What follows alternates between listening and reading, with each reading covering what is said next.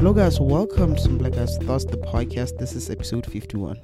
So, on today's episode, I'm going to be looking at and discussing the polarizing effect of social media algorithms, specifically how it seems like nowadays social media outlets tend to create this hostility between people who are of opposing views, and it is my belief that this hostility is caused by the way the algorithms which are used to run these social media sites work. So, on this episode, I'm going to be giving an idea of how exactly these algorithms are contributing to this hostility, which makes it so difficult to have any kind of constructive conversation on social media channels. So, today, unlike with all the other episodes, I'm not going to be doing any shameless self promotion.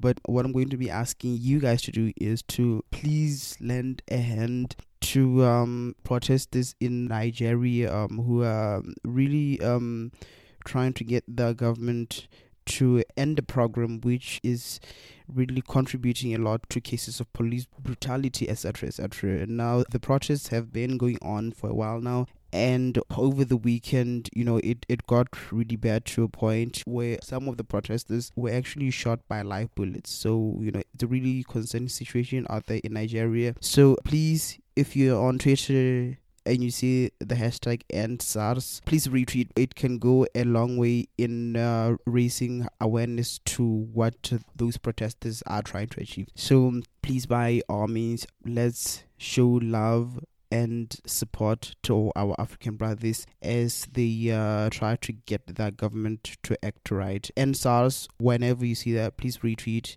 It will go a long way. It can go a really long way. Now let's jump into today's episode. You know, I consider myself as what one would call a political centrist. I do not have any political affiliations. I'm not on the left, I'm not on the right. I just I'm a common sensor if there's anything like that. I believe there's no such thing as a common sensor. But yes, I'm a centrist and even if I'm a centrist, there's no denying the fact that it is next to impossible to have any sort of constructive political discourse on social media platforms like Twitter and Facebook, right? It is common and actually a given to find the left leaning and the right leaning groups at each other's throats, even on topics which one would expect at least some sort of commonality between the two sides, right? It is like even in situations where you expect some form of agreement between the two political divides, they always find a way to become completely polarized. I have written a lot on my blog site, someblackguythoughts.com, and spoken a lot on this podcast about the filter bubble. And to give a generic overview of what the filter bubble is, it is a state of intellectual isolation which is incurred by social media users because of the way by which algorithms which are used to manage these social media sites work, right? So, what the filter bubble does is that it creates an us versus them mentality between the two polarized groups, which then intensifies the hostility between the groups. Now, the filter bubble is efficient in creating this intellectual isolation because humans are social creatures, right, by nature and by design. We also naturally possess a vice referred to as the confirmation bias, which basically means that as a person, you are more inclined to be favorable and welcoming to opinions and perspectives which are in line with those you already hold and tend to be hostile to anything else, right? So, social media algorithms alleviate our confirmation bias by making us relate to only people who hold the same beliefs as our own. How does this happen? This happens by the algorithms suggesting for you to follow people and topics which are in line with what you already believe in or like and this consequently make you hostile to anything else. I think you have seen on Twitter, if you're a Twitter user, that Twitter is always uh, suggesting for you to follow a particular page or a particular topic, etc., etc. So these filter bubbles created by the algorithms also alleviate what is referred to as groupthink, which is defined as a psychological phenomenon that occurs within a group of people in which the desire for harmony or conformity in the group results in an irrational or dysfunctional decision making outcome. In simple terms, right? Groupthink means that people will put aside their own personal opinion in order to follow those upheld by the collective group. Now, if you apply this to the context of social media, it means that users who are in a filter bubble will always want to conform to the views of the collective bubble, even if they might have a differing opinion personally, right?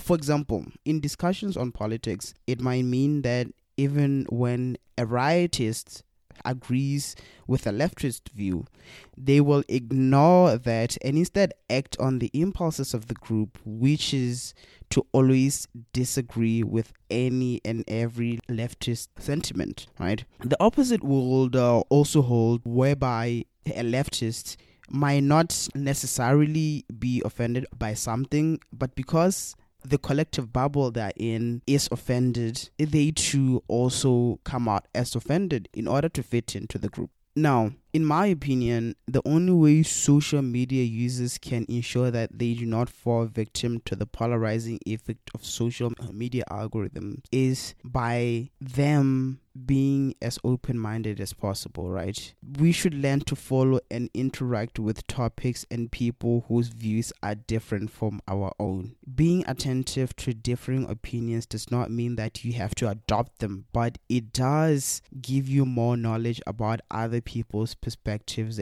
and it creates a rather healthy environment whereby you are able to argue a case, you know, without being controlled by your biases or the biases that are held by your bubble.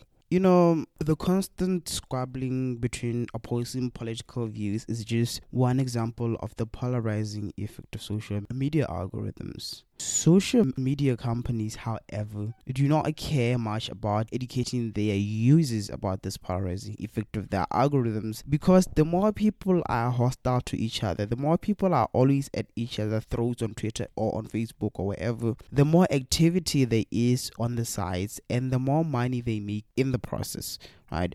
So the responsibility falls on the users to break the cycle by understanding that they cannot develop empathy by always looking at issues from one perspective or view and then ensuring that they create some sort of diversity in the kind of content that they consume on social media platforms, be it content on sports, on current affairs, on politics, etc., etc. Be diverse in what you consume so that you can have an idea of how other people are thinking. If you have an idea, you're not going to be hostile to someone just because they have a different view from what you hold. So that was it for this week's episode where I was discussing the polarizing effect of social media algorithms. As always, I really appreciate you guys tuning on to the episode and I would love to hear your opinions on what you think on whether, you know, if you have noticed that the algorithms on these social media channels create polarity or what. So hit me up on my Twitter at that NIWGA if we and we can continue the conversation on there.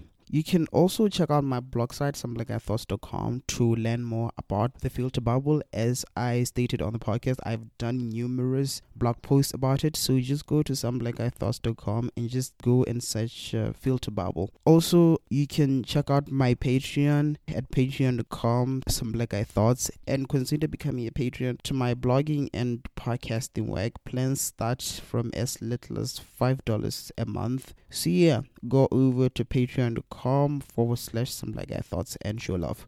Before I close off the episode again, please show support to our Nigerian brothers and sisters who are really fighting hard to end police brutality. So please, whichever social media channel you spend your most time on, be it Twitter, be it Facebook. Please retweet and spread awareness, you know, about what those guys over there are trying to achieve because I believe that a fight to end police brutality really is a fight that we as the youth of the continent, be it in uh, West Africa, be it in Southern Africa, be it in Eastern Africa, it is a fight that we can all really benefit a lot from. So please show love and sauce. And um, uh, another thing, uh, COVID 19 is still a thing, unfortunately. So please let's continue taking care of ourselves. Whenever you stepping out, please wear a mask, ensure that you sanitize your hands and the surfaces that you touch, and just don't go out unless you really have to absolutely go out. That's the best way. So, again, I appreciate you guys tuning into the episode. Until the next one, you guys have yourselves a great day.